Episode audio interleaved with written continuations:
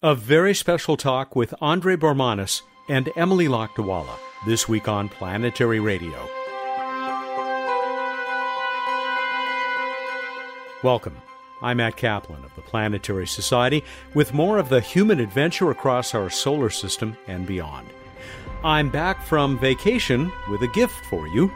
It's an interview unlike any we've had till now on Planetary Radio and it took place in a setting unlike any we've recorded in till now. On Saturday, October 14th, friends of the Planetary Society, Sue and Martin, welcomed other friends to their beautiful Southern California canyon home for an evening of conversation about space exploration, science, art, and more. You're about to hear most of that fascinating and far ranging exchange.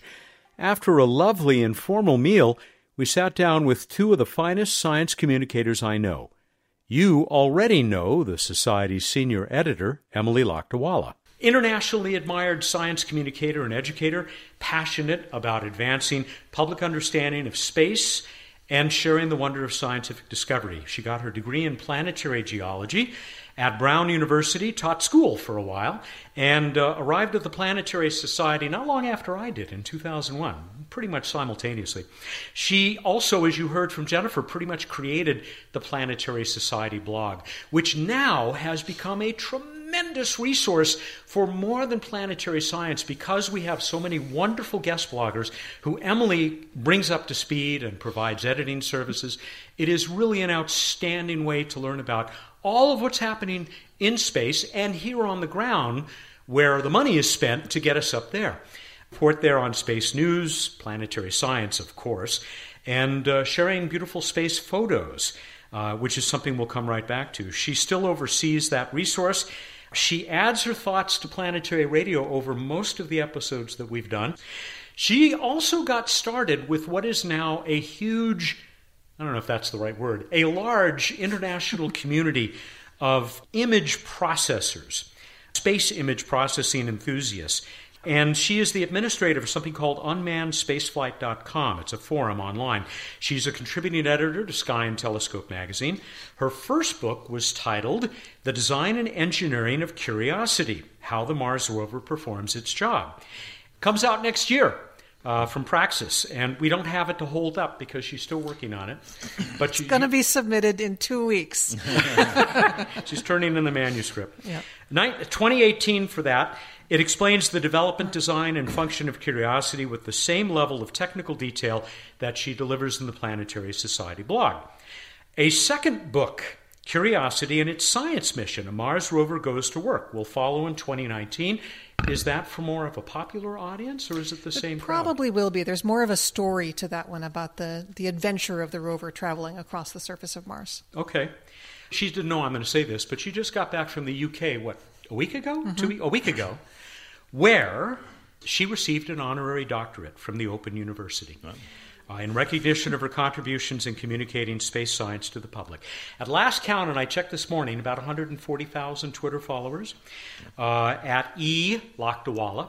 Mm-hmm. Uh, and if you know where to look and have a good telescope, you might find asteroid 274860, formerly named Emily Lakdawalla by the International Astronomical Union in 2014.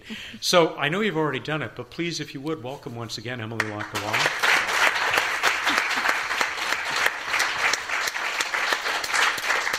Andre Bormanis. He was a physics undergrad at the University of Arizona, but while there worked in the Lunar and Planetary Laboratory, one of the leading research institutions for planetary science globally. Uh, he went on to George Washington University, where his graduate thesis focused on the NASA Planetary Science Exploration Program.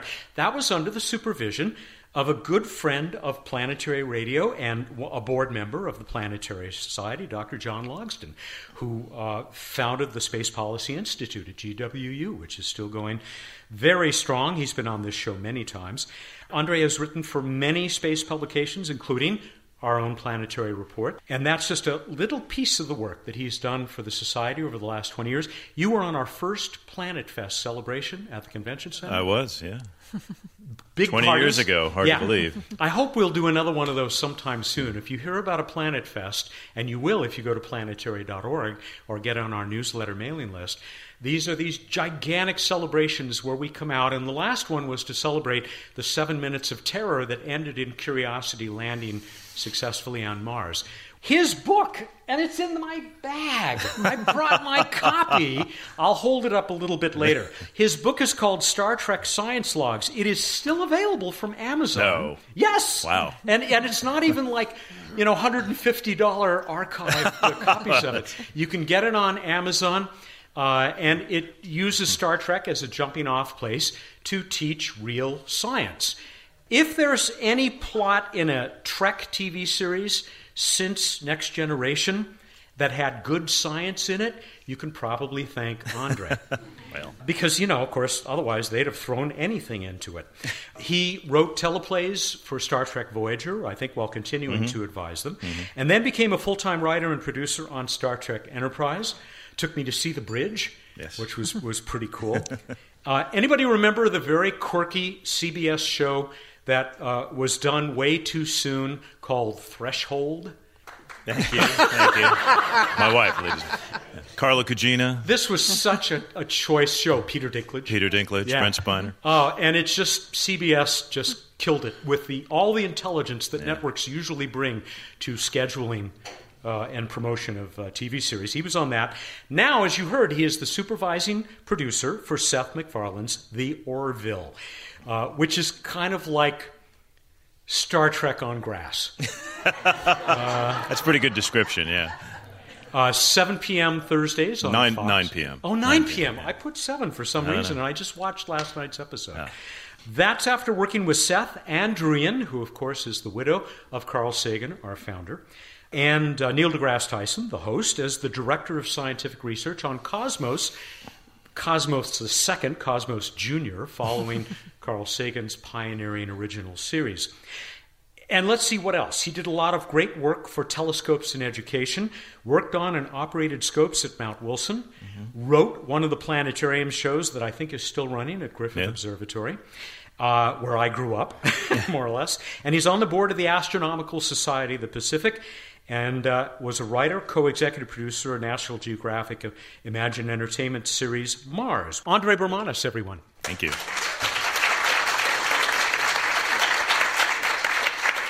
Remind me to hold up the book. Okay. a very general discussion, much less specific than we do in most of the conversations we do on this program, uh, about what our boss, the, the science guy, who sends his regards, uh, likes to call the passion, beauty, and joy of space. The PB and J. science, the PB and J. So to get into that, I'm going to start with you, Emily. When did you start to look up and look up with, with sort of wonder and awe? That's an interesting way to phrase that question because I have always been a morning person, so usually fell asleep before I had a chance to look up at the stars.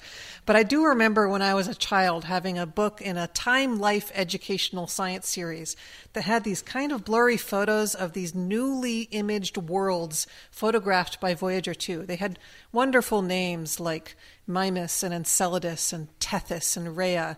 It was these images from the flybys of uh, Jupiter and Saturn by the two Voyager spacecraft. And I always thought it was wonderful to explore strange new worlds. Andre, same question. You know, it was. Uh, I was born in Chicago, but when I was uh, seven years old, my family moved to Phoenix, Arizona. Don't remember seeing many stars from Chicago, but once we got out to Phoenix, um, this was in the mid 1960s. Uh, you could see a lot of stars from our backyard, and in fact, in the summer, you could still just sort of faintly make out the Milky Way. I developed an interest in astronomy, I think, um, around that time, second, third, fourth grade. I saw Saturn through a telescope for the first time when I was 11, 11 years old, and it took my breath away. I, I still remember that to this day. And then I really saw the Milky Way on a Boy Scout trip, also when I was 11, to an area called Oak Creek Canyon. And this is near Sedona in Arizona, if you know that part of the country. Again, this was, you know, gosh, uh, early 1970s, 70, 71. Some friends of mine and I wandered away from the campfire to get a better look at the sky, and the Milky Way was a solid white band of light. I couldn't believe just how incredible it was. And I think at that point I was absolutely hooked and knew I was going to be an astronomer or work in some capacity in, uh, in the world of space. I used to tell people, I, told, I said for years that it was the first time I looked through a telescope and saw mm-hmm. Saturn. There's just something about even though even then, long before Voyager and Pioneer, mm-hmm. you could there were still great pictures of Saturn yeah. from you know the, the Hale telescope and mm-hmm. Palomar and, mm-hmm. and other great instruments. But seeing that tiny yellow dot with those that mm-hmm. little ring, uh, mm-hmm. cup handles around yeah, it, as yeah. Galileo thought, and knowing that those photons coming through that eyepiece had come all the way from a billion miles out mm-hmm. there from, from Saturn, mm-hmm. something very special yeah. about that. You know, I got to, to space and to studying space as an adult in quite a different way because I had been a geologist. I had mm. kept my eyes firmly on the mm. ground for a long time. And then I was a school teacher. And it was when I was a school teacher in 1997 that this little spacecraft called Pathfinder landed on Mars and through this brand new medium called the World Wide Web mm. shared their photographs mm-hmm. with the whole world, shot of this little rover, this robot exploring the surface. And like any other people of my age, I'd been a huge fan of the Transformers when I was growing up. Yeah. And seeing this autonomous robot moving around by itself, I was like, wow, that's cool. And then Galileo returned new photos of those moons of mm-hmm. Jupiter that I'd been so excited about. And I was like, I wonder if I can do geology on other planets. Mm-hmm. And it turns out you can. Mm-hmm. So that's what I did. Mm-hmm. so you will pardon probably uh, not the last uh, Trek reference in this conversation because during Star Trek Enterprise, there's a little throwaway scene, and I just jumped out of my chair and went nuts and started messaging everybody at the yeah. Society, where uh, there's a ship in the closing shows of Enterprise where, like a shuttlecraft, is flying low over the surface of Mars, and there is this little uh, fence mm-hmm. around. Mm-hmm the Pathfinder landing yes. site, placed there by the Mars Historical Society, which is known as the Sagan Memorial yes, Station. it is. Mm-hmm. Yeah, little tribute. That was our yeah, that was a tribute for sure. Yeah. yeah. And I was saying, for me, it was looking at Saturn through the telescope, but that's not really true. I realized recently, it's it was Griffith Observatory. Yeah. It was the planetarium yeah, because uh, my parents brought me there before I could walk. And uh, so I'm sure that it was looking up at that dome mm-hmm. and seeing that sky that this LA kid had not really mm-hmm. experienced. Yeah. You're both science communicators as well as scientists. Going back to that topic of the, the PB and J, the passion, beauty, and joy of, uh, of science, you wanted to study science what took you in the direction of wanting to share that with other people, Andre? Yeah, it's a good question. It's kind of like, you know, Ann Druyan, Carl's widow, likes to say it's, you know, it's like falling in love. You want to tell the world. when you see something so extraordinary like Saturn in a telescope, or you hear about these incredible space missions, or, you know, when I was 10 years old, men first walked on the moon. Oh my God, you know, it was a mythic accomplishment. How can you not want to share that?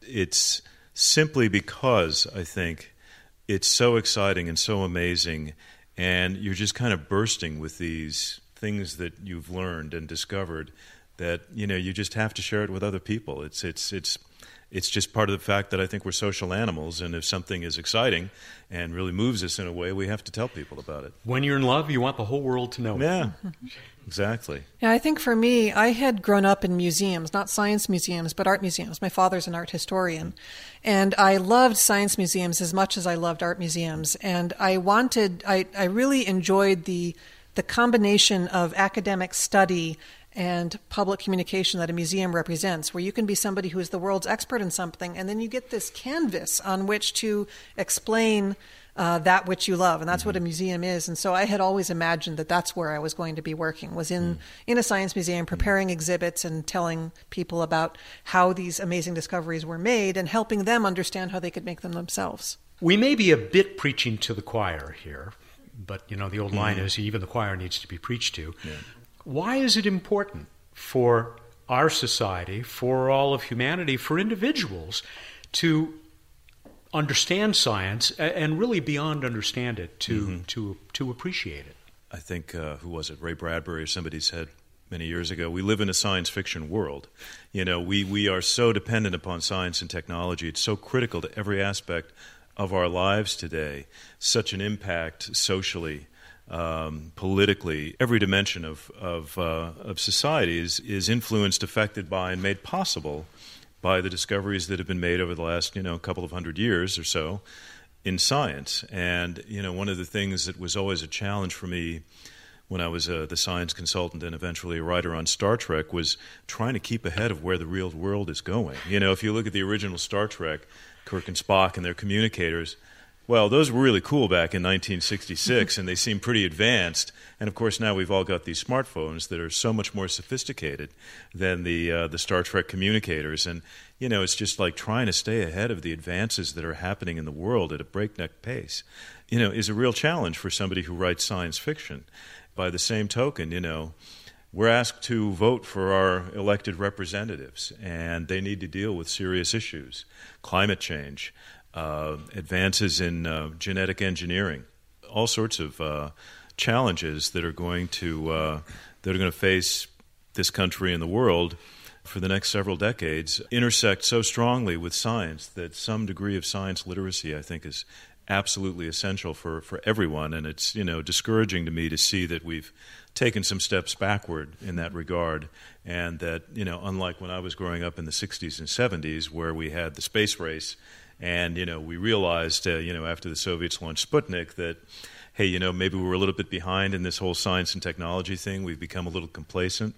There was a uh, conscious effort to really raise the game in science education in public schools, in high school, in universities, scholarships for engineers and scientists. And, you know, that was a deliberate decision. That was a choice. That's not something that happens by accident. It's not something that's just part of the culture.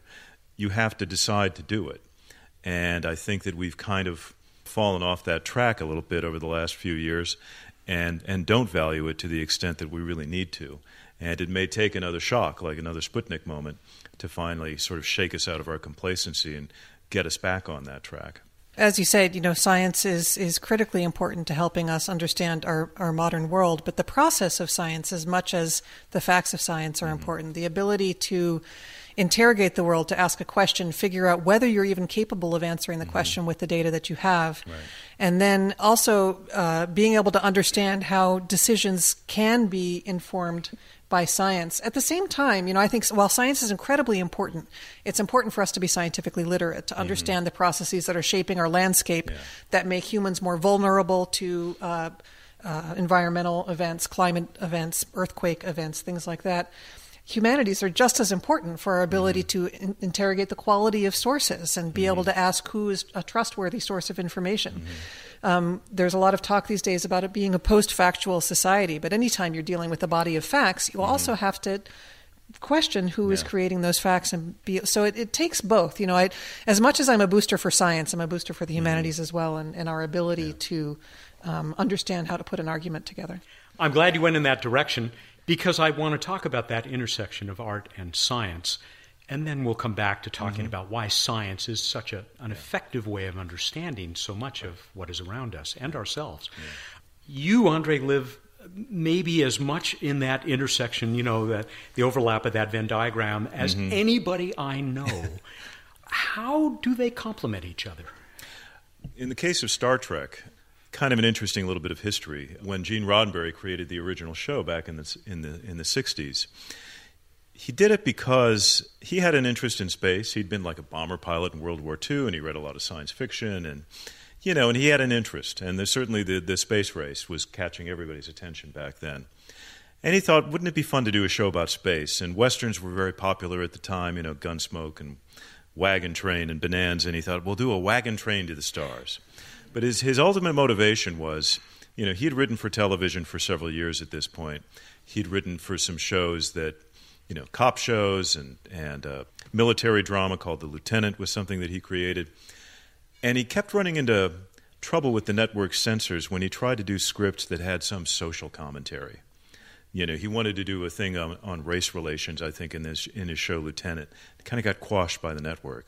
And he thought, you know what? I really want to tell these kinds of stories. I want to talk about the issues that are having such an impact on our world today, things that are going on in society that I just, you know, I have strong opinions about and I want to write about it. He thought if I did it in a science fiction show, I can do things in science fiction that they'll never let me get away with on a straight drama, because you know it's guys in funny suits and you know aliens and pointed ears turn and a the spaceship. commies, turn the commies yeah. into Klingons. and so they don't they don't pay as close attention to the allegories beneath those you know sort of props. He hid them so well. Yeah, he did. yes. But the uh, but the other side of that was he wanted adults to watch this show, and he said if if I'm going to have an adult audience for this show, it can't be Captain Video. You can't have flames coming out of the back of the rocket, and it's got to be thought through. And so he consulted with engineers at JPL and the Rand Corporation, various other places, and really put a lot of energy into a credible depiction of the future of space travel. And knowing that chemical rockets will never get us to the stars, you talk to people, well, the most powerful source of energy we know of is antimatter. You're going to have to figure out some way to warp space, and uh, if you're going to get from one star to another from you know week to week, and we don't know how to do that, but here are some things that we know would have to be developed in order for that to be possible. And so, he he he really wanted to make sure that there was a a grounding of science purely for the purposes of helping the audience suspend their disbelief for that hour a week that they were watching Star Trek. The audience can basically sit back and relax and think, yeah, I'm on a starship 300 years in the future. You know, you can only do that if the thing looks credible, if it looks like something that could actually be made. And so by talking to real scientists and engineers about those details, I think he made it he made it something that an audience could believe could someday happen. And that tradition continued on through all of the other shows, and that's why they hired people like me to sort of keep them as honest as possible. And now there were places where we would bend the rules or even break them. But, and you know, the audiences have become more sophisticated. You know, if you look at, most of you probably don't remember like Marcus Welby, MD, and some of the medical shows that were on in the 60s.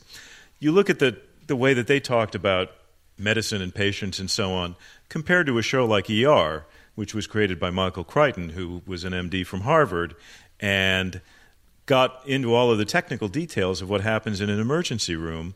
The audience liked that, as it turned out. You know, most of the networks would be like, "Oh, we're afraid." You know, "Oh, don't don't say so much about the you know the, the techno babble." You know, try to.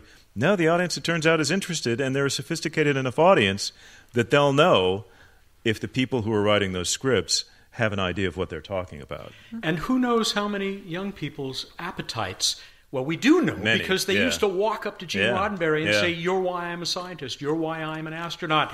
You're why I'm building rockets." To Half of the scientists and engineers that I've worked with over the years, I'd say, who are my age or younger, have credited Star Trek as an important source It's a large of number. inspiration. A great Yeah. many of them probably have Trek uniforms in their closets. Yes. back at home. and, and the other oh. half go to Bill Nye. I did. was yeah, his show. I that- did a talk. I did a talk at the Goddard Space Flight Center in Greenbelt, Maryland, a couple of weeks ago, and this this is the place that you know manages the Hubble Space Telescope. They built the James Webb Space Telescope, the Hubble successor, and they took me on this great tour.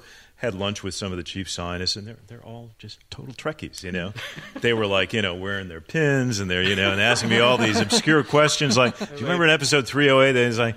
No, I you know I worked in like several hundred of these, and I, I I can barely remember the ones I wrote, let alone you know. But I mean, they're so into it, and it's great. I see what you're doing here, Matt, with the art and the science-informed artist, and here I am, the uh, you know the art-informed scientist. But scientist. you're an artist as well. I mean, yeah. look at that Yeah. skirt. She made And- that. There you thank you. Absolutely, yeah, that's worth it. Since Um, this is radio, I should probably explain that what was just pointed out is a skirt that I'm wearing that features a curiosity panorama printed all the way around it. and the image image processing you do, which, Mm-hmm. as you have said, is as much an art as it is a science. Absolutely. And there is an awful lot of art actually in planetary science. And I, I started thinking about this when I noticed how many of the engineers and scientists who work on space missions have these side gigs that they do. There's musicians, mm-hmm. there's thespians, there's people who craft and create things in their garages. Mm-hmm. They get together and sing. Some of the songs that were sung around the end of the Cassini mission were just astounding in four part harmony hmm. with this whole group of, of engineer singers.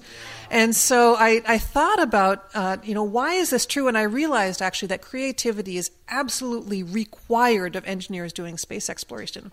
Because just imagine, you're building a machine, you're going to send it out into space. All right. First of all, it has to be very reliable. So you've got to get, you've got to be a good engineer to begin with, right? But then, in order to make sure that this thing is not going to die, a hundred different ways, you have to imagine a thousand different ways that this thing could come to harm. You have to predict every possible future for this machine. And, you know, I've heard so many stories of engineers just standing in the shower thinking, oh my God, I forgot this thing. I've got to go right. You know, it could, like this thing could communicate with that thing in a way that would cause a, a power surge and that would prevent this thing from working. And they think of all of these things before well, maybe not before they launch. There's an awful lot of software for spacecraft that's written after launch yeah. and transmitted to the spacecraft on the way. But they do. They have to imagine every possible thing that could go wrong and either prevent it from happening in the first place or program the robot to be intelligent enough to deal with the problem when it arises. Mm-hmm. And our robots are getting smarter now to be able to handle problems as they arise. But then the more complex robots get, the more ways things can go wrong that we don't predict. And that's actually a problem that the Curiosity mission has faced is that they have uh, the robot itself is incredibly robust, but all these little tiny things keep happening to it. And you realize that there's a virtue to a simpler machine mm-hmm. that can go wrong in fewer ways that all those smart engineers can predict. So you can't be a successful spacecraft engineer without being a highly creative and imaginative person, and the art and the science and the engineering all go hand in hand. I'll add just one story to this, and it's another one of the going in reverse from science. Excuse me, from art to science. There is a man, a physicist, very accomplished in Mexico, named Miguel Alcubierre, and he's been a guest on Planetary Radio, and he's a Trekkie. And he started thinking about warp drive and creating a warp bubble, and he said, Well, gee, could you warp space in the way Star Trek talks about it being done? form a little bubble around a spaceship and, and basically bend space and go much faster than light, you know, break Einstein's speed limit. And he did the math, and sure enough, it works. Now, you need some crazy stuff like, I, I don't know, strange matter, what's yes, it called? Exotic matter. Exotic matter, which we don't, nobody knows if it really exists. But the fact is, it That's might. a small problem. Yeah, yeah, yeah. uh, and the math works. And so here was art leading to a development in science, which, you know, who mm-hmm. knows? Mm. Maybe someday it won't be Zefram Cochrane who invents warp drive. They'll call it the Alcubierre drive. Yeah. My wonderful conversation with scientists, artists, and science communicators Andre Bormanis and Emily Lakdawalla will continue in a minute. This is Planetary Radio. Where did we come from? Are we alone in the cosmos? These are the questions at the core of our existence. And the secrets of the universe are out there, waiting to be discovered. But to find them, we have to go into space. We have to explore. This endeavor unites us. Space exploration truly brings out the best in us, encouraging people from all walks of life to work together to achieve a common goal, to know the cosmos and our place within it. This is why the Planetary Society exists. Our mission is to give you the power to advance space science and exploration. With your support, we sponsor innovative space technologies, inspire curious minds, and advocate for our future in space. We are the Planetary Society. Join us. Welcome back to Planetary Radio. I'm Matt Kaplan, bringing you back to that lovely home in Southern California's Topanga Canyon with Planetary Society senior editor Emily Lakdawalla and television producer, writer, and science advisor Andre Bormanis. We would soon head outside to view the cosmos through Planetary Society telescopes, but not before we continued our fascinating salon conversation. Sticking with this sharing of science and why it's important, uh, Emily, something I know that's really important to you is sharing science with underserved communities, as mm-hmm. we call them now, particularly women and girls, something that's very important to you. Spacecraft images are they're kind of like dinosaurs. It's like you don't have to work to get somebody excited about these pictures. You can basically grab any Cassini image from Saturn at random and throw it on a website and say, wow, that is a gorgeous, stunning picture. You can put it on a skirt. You can use it to uh, make wallpaper. You can do all kinds of artwork with these things. And you can also use fairly simple uh, image processing techniques playing with contrast, playing with brightness, you know, cropping, rotating things artfully to make them even more beautiful. And I think that it's a really uh, useful, potentially useful on ramp into a lot more technical work with image processing, with data processing. And so I'm, I'm hoping that I'll be able to continue working at the Planetary Society in order to bring this kind of activity to wider audiences, middle schoolers, high schoolers, to inspire them to for fun, learn the kinds of skills that could make them really valuable contributors to the workforce in the future. Which I guess is not it's not that much of a dream of workforce development, but at the same time, when you think about the inspiration these kids will feel as they view these amazing spacecraft images, and maybe that'll give them a little drive to to feel the love for science that will um, give them the passion to enter that kind of career in the future. You just were acknowledged, I think, at your daughter's school. yes, I was uh, the subject of a full full page, the second page in the Overland Avenue Elementary School school newspaper, Soaring High. My uh, daughter, who's sitting back there, wrote one of the articles. But that reminds me, actually, if you want to help education in your local community, buy some really cool new science books and donate them to the library. Librarian, librarians are always so grateful, and there's really few ways that are that can potentially reach more school kids than um, putting new books in their libraries. I keep a list on my website. I review new kids' books every single year. It really helps to refresh and excite kids about what's going on in space. I've been to two Star Trek conventions to cover mm-hmm. them. Right. Yeah, right.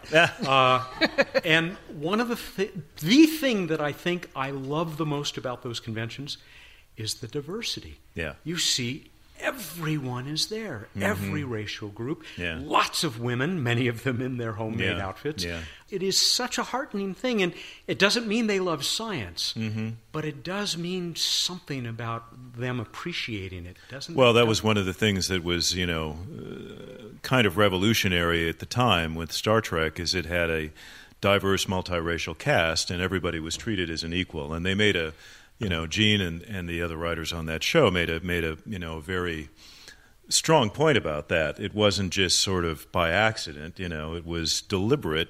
You know, the fundamental ethic of that show was that in the future, we'll have solved, you know, the more petty, sort of mundane problems of politics and uh, and social inequality on this planet. And uh, part of the key to that is recognizing differences and diversity and embracing that and not thinking of people as the other because they have a different skin color or they have a handicap or, or whatever uh, the case might be. And, and you see that, and I, that, that was something I never attended a Star Trek convention, convention myself prior to working on the show, but one of the things that struck me when I first started going to conventions was the fact that there were so many there was so much diversity in the audience there were a lot of handicapped people and I realized, you know, it's a very powerful message of Star Trek that it's like, you're okay. You're included. You don't. You, you're part of this future universe. You may not be part of today's world. You may be limited by social conventions in a lot of ways. You know, I mean, again, think back to the '60s. You know, there were there were you know no wheelchair ramps that were mandated by the public. There was no American with Disabilities Act. It was a welcoming environment, and they were very explicit about that this is one area where a lot of the technological predictions of mm-hmm. Star Trek have come to fruition. Right. I mean, we basically have tricorders yes. in our pockets yeah. right now. Yeah. But you know, we haven't made as much racial progress mm-hmm. as as Star Trek promised, and yeah. particularly in my own field, in astronomy and geology, a lot of these scientific fields, um, the progress even in recent years has been negative. So clearly, mm-hmm. we all have more work to do to make sure that um, young students get inspired and uh, even more importantly, that once they reach college and the graduate level and business, that they don't get pushed out of uh, either academia or industry, because those are problems that are continuing to happen. We're not making significant enough progress, and and clearly, it's going to take more conscious effort than mm-hmm. we've been mm-hmm. applying in the past. I hope that reversal, that negative direction, doesn't apply to at, le- at least not to women in planetary science, because it does seem like that community has grown a great deal. Well, there are more white women, but there are not women of color, and that's a problem yeah. that needs to be fixed. I want to jump back because I was intrigued by it to your, your reference to uh, our post factual era, because you have now, from the left and the right, a problem with facts, mm-hmm. fake facts, not to say fake news. Um, and even in academia, the, mm-hmm. the postmodernist approach, right. at least in much of the humanities and some mm-hmm. of the social sciences, not in the hard sciences yet, at least, fortunately, even the claim going as far as saying, yeah, we're post factual, there really is no such thing as a fact. Which, if you jump out of a building, yeah. you're going to learn the gravity is a fact yes. pretty quickly, or at least maybe it's just that or, you believe. Or at least the theory of intelligent falling, which is the alternative to Very Newtonian creative. mechanics. Creative falling, yes. yeah. I this makes me think of why science is such a good way. Yeah. I wouldn't even say good, such an effective way yeah. of understanding all that is around us and ourselves, mm-hmm. as T.S. Eliot said. Well, it's a, it's a methodology that was you know developed over many many centuries with its roots back in the early days of uh, the ancient Greeks and Plato and Socrates and the, the, the, development of formal logic and mathematics under Euclid, and then, of course, uh, the scientific revolution in Europe. Uh, but also in the Middle East. You know, there were great scientists during the Middle Ages. The Dark Ages in Europe were an actual age of enlightenment in, uh, in many parts of the Middle East, what we, I guess, used to call Persia. There was a famous uh, scientist in the 10th or 11th century, Alhazen, who developed a lot of the laws of optics, you know, centuries before they were discovered or rediscovered in you know in the European world. Algebra. Algebra, exactly. a lot of mathematics. Algebra was developed in the Middle East, and uh, it's a process that has has developed and been refined over time. And it's basically a you know it's a set of rules that demands that you can come up with any crazy idea that you want, and you have to find a way to test it and and develop an experiment that will prove it false or not prove it false and it's a rel- relatively simple recipe when you get right down to it. You know, the, the art of scientific investigation. it's, it's, it's a thing that anybody can learn, and in fact, it's really, you know, most children are born scientists. Most children do this with the world by their just the, the, the, nature of their curiosity, right? And they ask typically very intelligent questions. And, you know, if they're answered in a smart way, those kids will readily grow up as very fluent in the ideas of science. The two biggest factors in my mind as we talk about this, you know, fake news and you know, and everybody's entitled to their own facts, whatever that might mean. Part of it is fear, and part of it is just the information overload. The internet that we've all been talking about earlier this, you know, over the course of the evening is is a wonderful thing and it's an amazing tool, but it's overwhelming. And there are so many opportunities to spread misinformation with a technology as pervasive as the internet. And there's so many scary things happening in the world today that a lot of people, I think, just want to kind of close their eyes and check out. I understand that impulse. It's, it's not an impulse we should indulge, but I kind of get where people are coming from. And I understand that if you have a child with autism and that kid was vaccinated a few months before they started to show the symptoms, that you might draw a connection and and you might look at the fact that oh my God, the rates of you know the rates of autism have increased uh, geometrically in the last few years, and what does that mean, and what could that what could have caused that? Well, nobody nobody is absolutely sure, and so anybody with a theory or an idea can now put that information out on the internet, and and somebody will pay attention.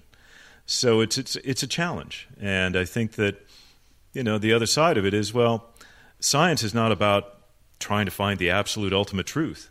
Science is about better and better ways of looking at the world that must have some truth in them because why does my computer work? You know, if what we these ideas that we came up with about quantum mechanics and how atoms work back in the 1920s and 30s were so off base, so completely divorced from reality, then we wouldn't have the internet. It might not be the only way to describe how things work at that level of nature, but it's obviously a very successful way in terms of how far it's gotten us in technology. So I'm I'm cautious of defending uh, science as a bastion of fact because the fact of the matter is science is is a process of making inferences from observations and you have the ability to make observations, but sometimes your observational tools have biases in them, and you, it's hard to know uh, with incomplete data what inferences you should draw from your observations. I have this this sort of philosophical approach to it because the fact of the matter is that nearly every paper that's been published in planetary science is wrong. it's going to be proven wrong in the yeah. future with another mission. Yeah. And I think maybe what we're lacking is is the penetration into the public sphere of effective ways to make good decisions based on incomplete information.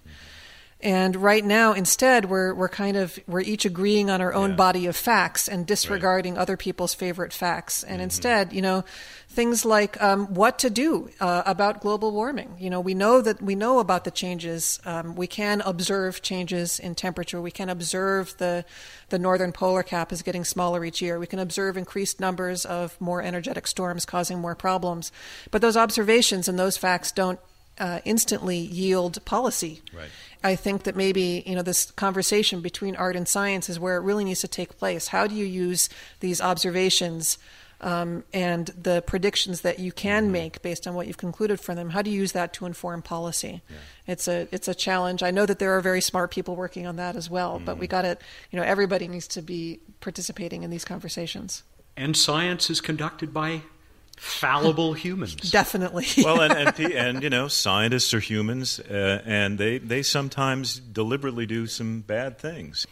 People uh, publish stuff that they know to be wrong. It happens. You know, it's like I any will- other I will human claim enterprise. that's rare, but yeah, it is rare. Certainly, it happens. It's rare. No, but what it happens more happens. often is that uh, scientists become personally invested in a Right. particular conclusion or set of conclusions. You know, I observed this when I was um, when I was a graduate student. I uh, worked on Magellan data from Venus. We studied the geology of Venus using radar images of the Mm-hmm. surface, and you wouldn't think that this would be a place where politics would much enter into it. You know, both the Russians and the Americans had studied it, but they uh, even during the Cold War they were exchanging data with each other and, and working together on drawing scientific conclusions. And yet there are these two scientific camps, not Russian and American, but just two different American camps. One arguing one thing about how the surface of Venus worked, one arguing another thing about how the surface of Venus worked, and neither one of them would admit that the other pe- people's observations Yeah. were good observations Right. or correct, and they both just determined that everything that they saw supported their own conclusion Mm-hmm. and that too i think kind of pushed me away from participating in academic science and wanting to be more of an outside observer who could say you know those people aren't being as objective as they Yeah. should be um, and evaluating actually the quality of the work that's being done you need to read the scientific papers with a critical Yeah. eye and there's not a whole lot of people who have the, the combination of skills who can do that You know, it's funny. I I think that either by virtue of being a writer or by being somebody who wanted to become a writer from a young age, I'm always able to look at things from multiple points of view. Because when you write a script for a TV show, for example, I have to think of the points of views of all of these different characters, and they're often at odds because, of course, conflict is you know the essence of drama. So when I look at some of these policy debates, it's like, yeah, I can see the other side. Even on something that, you know, I'm fairly convinced of, the reality of global warming caused by CO2 emission, I mean, that's pretty much a slam dunk. I can understand, you know, some aspects of the other side of that. You know, I, I, I disagree, but I can kind of understand where, you know, I mean, a lot of it I think is just the greed of people who have a vested interest in maintaining the status quo. But those few people who I've talked to over the years who really have serious questions about whether or not this could be real and, you know, can we really affect, how could us, you know, puny humans affect the atmosphere on a global scale and so forth? Well, I mean, I can understand enough of where they're coming from to at least have a conversation with them because I'm, I'm sort of trained to see multiple points of view, even points of view I disagree with. I think that there's not very many people who disagree with the the essence of the causes, and if not Right. many, not many scientifically minded Yes. people who disagree Right. with the essence of the causes and effects of climate change. But there's a lot of disagreement about what that means policy wise. A Uh, lot of disagreement about what that means in terms of uh, the United States' role in um, mitigating the Right. effects of it on um, people who, in largely equatorial regions, who are suffering the effects. And there are always out, there are always uncertainties in the models. You know, you can you can only say that there's a range of possible. But we got to plan for the worst. Absolutely. That's see. That's always been my argument. It's like, Yeah. Yeah. wouldn't the conservative argument be to err on the side of caution when what you're risking drink is the that. Earth's atmosphere? You know, and the, If- if- the future of the climate. You know what? If we're wrong, if it's not really the you know. If it's not really the fossil fuel emissions, well, worst case scenario, we have green energy and we reduce air pollution, you know, to a radical degree. That in and of itself is reason enough to do it. There's a great cartoon about Yeah. that where it's a guy at a conference and he's saying, Well, Yeah. what if it all turns out to be a hoax and we've Yeah, improved yeah. the world in so many ways for nothing? Yeah, right. Yeah. See, if the fossil fuel advocates are wrong, it's hell. You know, Yeah. so that's the Right. that's the balance. That's what And- you're looking at. Progress is made. We no longer believe that germs are spontaneously generated or come from, Yeah. you know, noxious vapors. Yes. We we have some idea Right. of what these are and therefore Yeah. how to how to fight them and Right. how to end disease. Yeah. Science does work. Does it work in all cases? Are mm-hmm. there areas of understanding, of knowledge, of wisdom where science is maybe has very little or maybe nothing to say? Yes. Yeah, I think so. I don't know. I think I don't. I don't know how much I okay, have to add to that's that. That's it. They but- both said yes. We're Well- done with that one. Well, I think no, please. Are there questions that are ultimately beyond the capacity of science to answer? Probably. I, again, I don't think that there is ever going to be some ultimate theory, even the so called theory of everything in physics, you know, this holy grail of trying to unite Einstein's general theory of relativity with the um, quantum mechanics and the you know the standard theory that describes the other fundamental forces in nature. You know they've been trying to do that for the better part of hundred years, and we still haven't cracked it. That doesn't mean it's not doable, but maybe it does. Maybe they just aren't united. And the problem of human consciousness: will we ever have a a working physical model of human consciousness and be able to understand that in a purely reductionist scientific way? I I don't know. Maybe. My bet uh, is yes, but yeah. yeah. who knows? See, my point of view on this is just as as mice can't understand fission.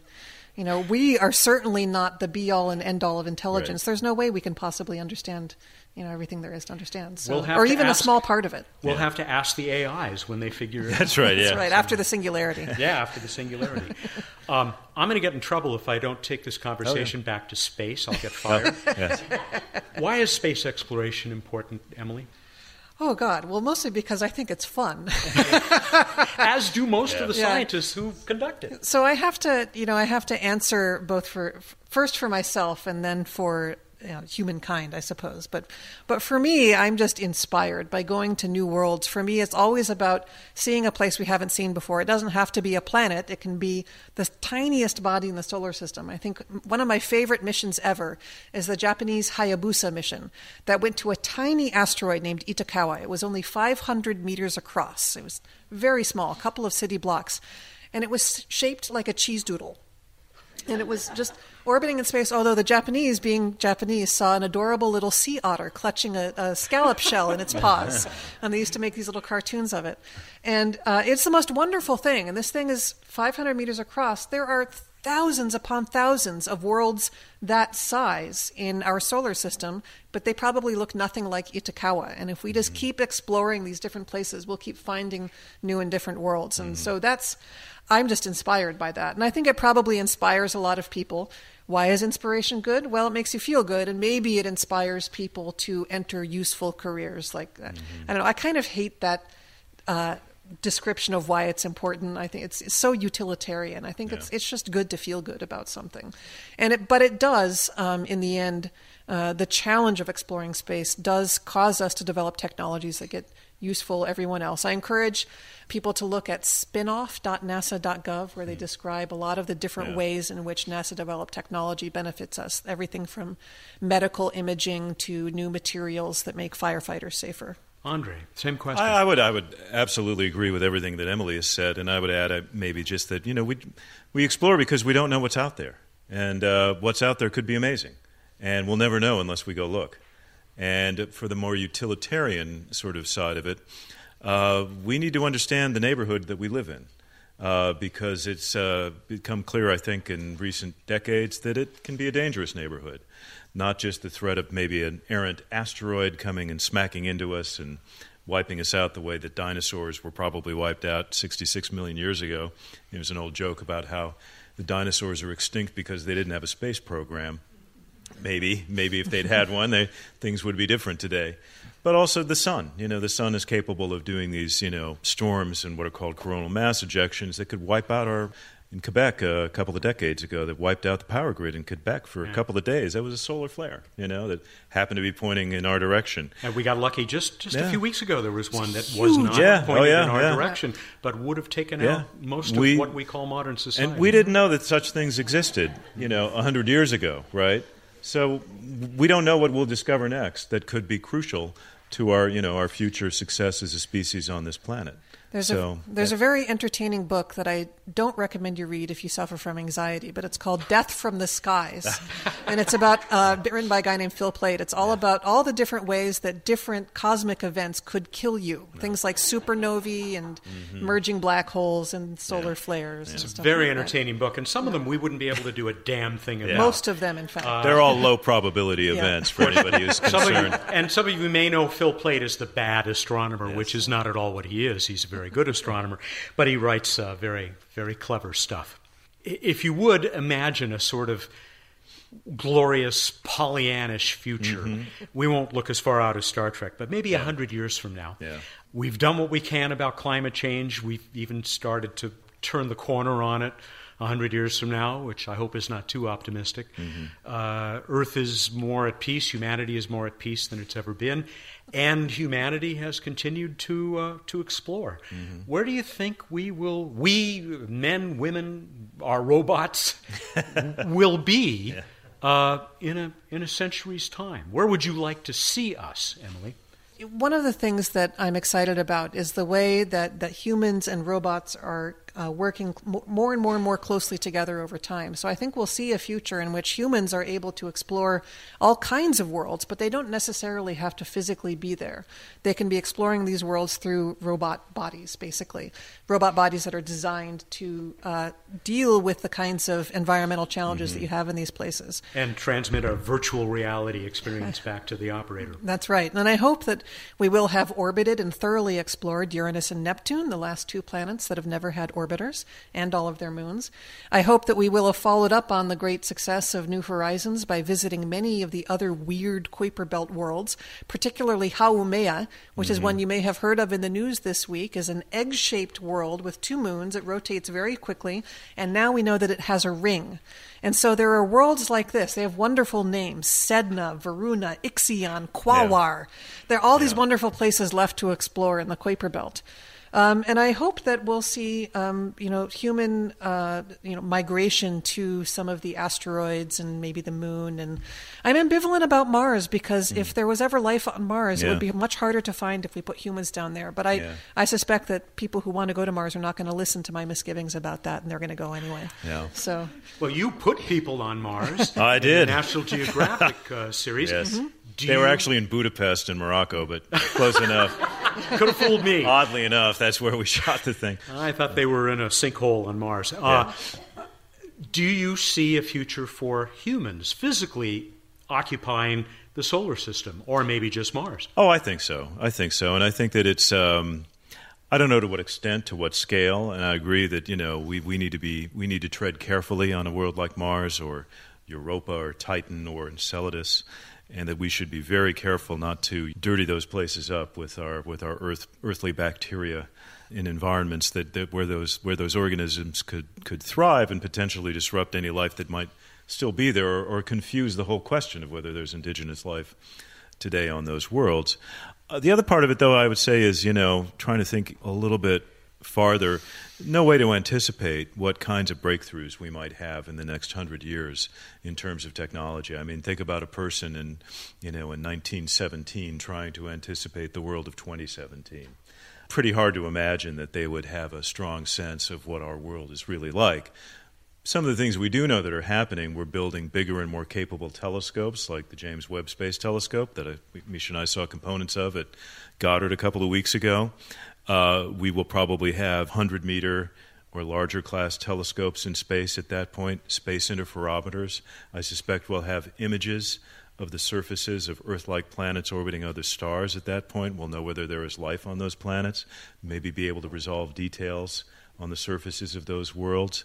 There's an o- opportunity that uh, a Russian philanthropist and multimillionaire billionaire uh, is developing to use lasers to propel microscopic spacecraft to 20% the speed of light to send a, a flotilla of these things to Alpha Centauri or Proxima Centauri in a, on a 20 year mission.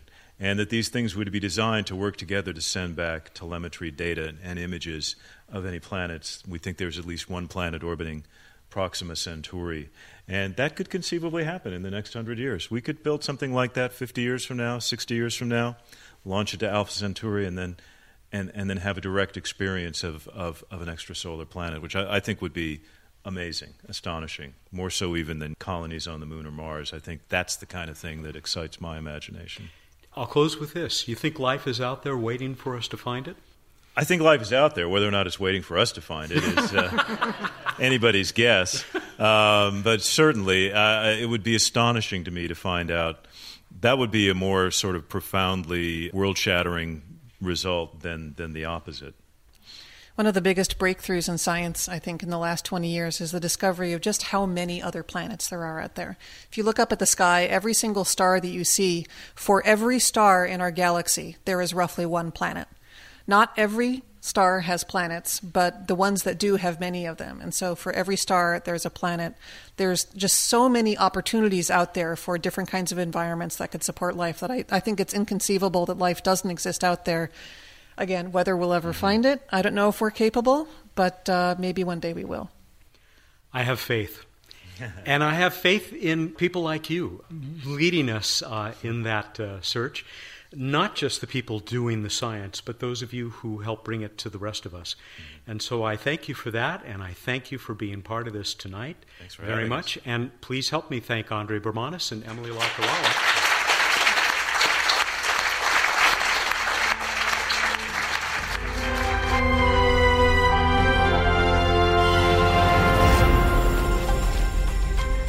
Time for What's Up on Planetary Radio. Bruce Betts is the Director of Science and Technology for the Planetary Society. He is standing by. Uh, Bruce, if you hear doorbells in the background, it's because we're recording this on Halloween. well done, well done. I would be frightened to go to your door. Uh, what's uh, up in the sky over uh, those little kitties' heads? Everyone's frightened to go to my door. You've got Saturn in the evening sky over the kitty's head. If the kitties happen to be west of you, in the southwest is Saturn. Pre dawn sky, which hopefully you won't get any trick or treaters in the pre dawn, but that's where things are happening and partying. We've got Mars uh, looking reddish, not super bright, but looking like a fairly bright reddish star in the east in the pre dawn. Below it is super bright Venus, and it's going to keep dropping in the next two or three weeks until it's pretty much not visible.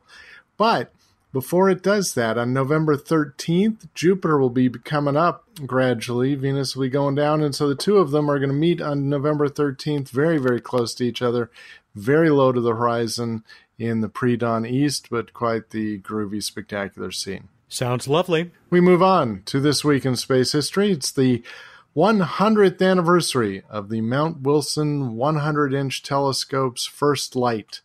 The 100 inch that's given us so many big discoveries, including expansion of the universe. And they're having a big celebration up there this week. I know there's a there's a public event on uh, Saturday, which would be what the fourth of November. If anybody happens to be in Southern California, it's well worth going up to Mount Wilson we move on to Random Space Fact. Spooky kitties. the plane of the ecliptic, in which all the planets in our solar system approximately orbit in that one plane essentially, is actually tilted about six degrees compared to the sun's equator. Hmm. Hmm. Hmm. Indeed. Indeed. We move on to the trivia contest. What two moons? One moon, a two moon. What two moons in our solar system have the highest and second highest densities? How'd we do, Matt?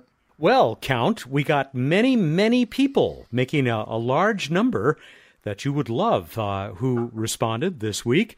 Bill Connors was chosen by random.org. Bill Connors in New Hope, Pennsylvania. I think if he got this right, a first time winner, this is the answer most people delivered. The moon with the highest density in our solar system is Io, I believe, followed by the moon. here are the numbers 3.528 and 3.346 grams per cubic centimeter, respectively. That is correct. Bill, you have now won yourself a Planetary Society t shirt, a 200 point itelescope.net astronomy account, and that beautiful mounted print from an, an, an, original painting of the Kelly twins, those uh, identical astronaut twins, Mark and Scott, created by space artist Michelle Rouche. And we will get that, uh, that out to you. Uh, Bill says, I've been listening for a couple of years now. Always enjoy the program. Keep up the great work. Yay!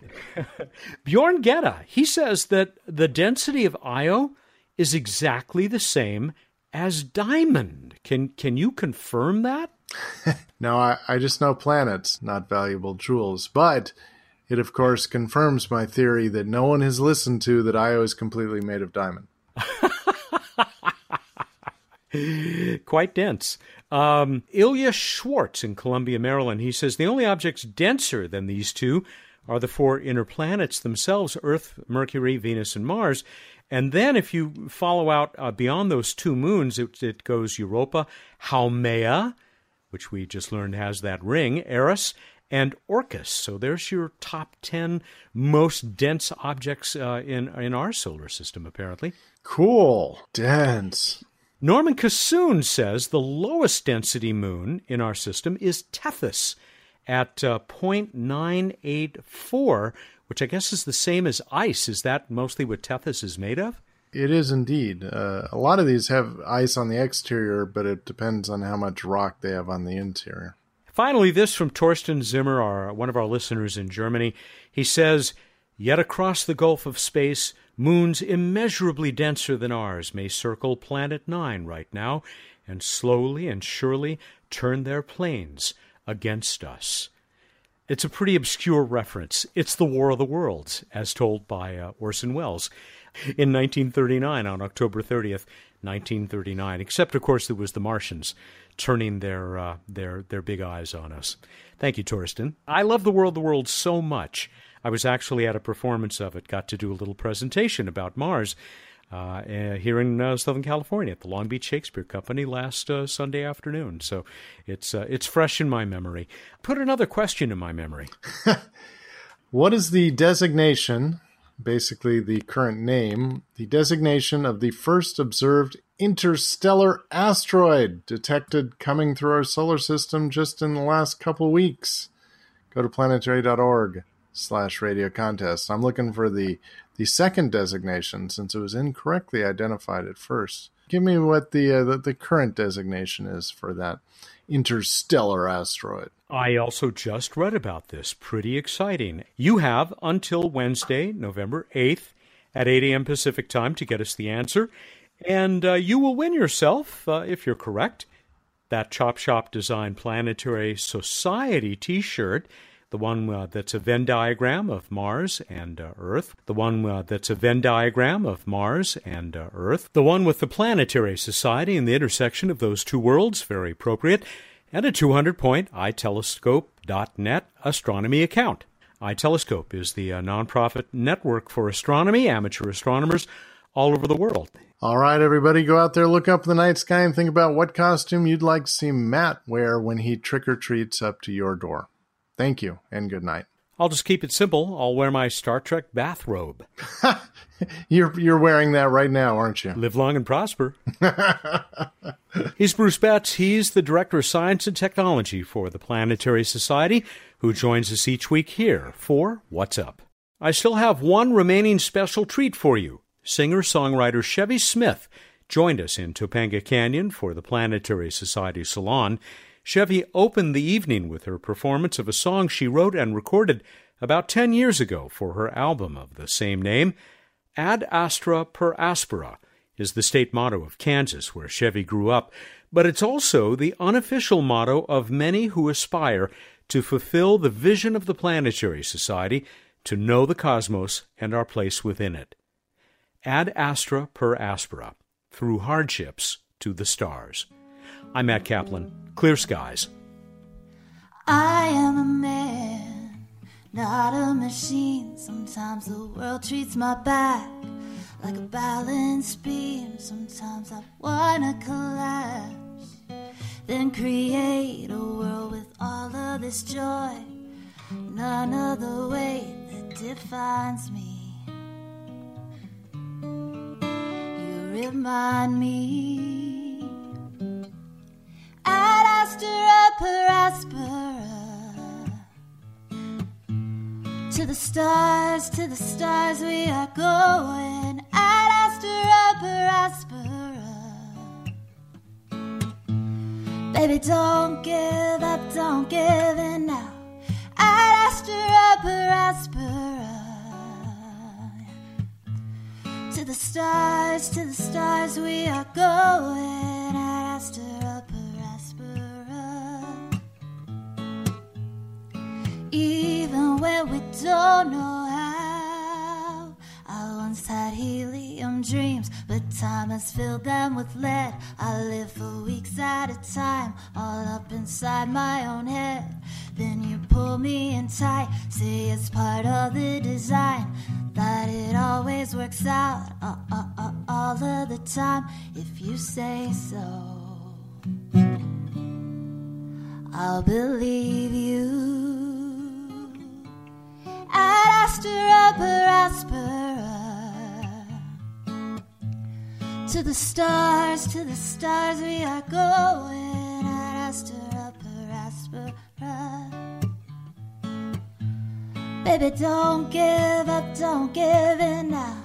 Ad Astra per Aspera.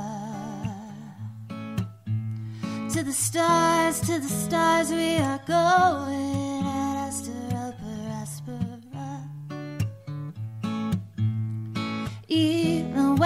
How.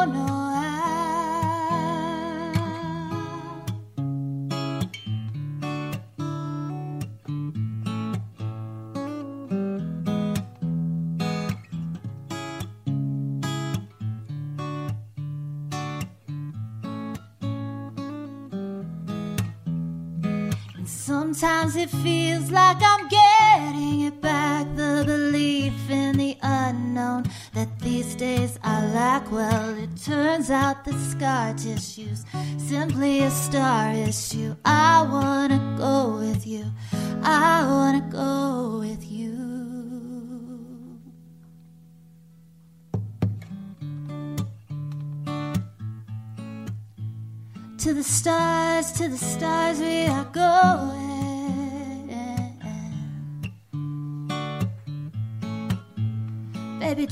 give up, don't give in now.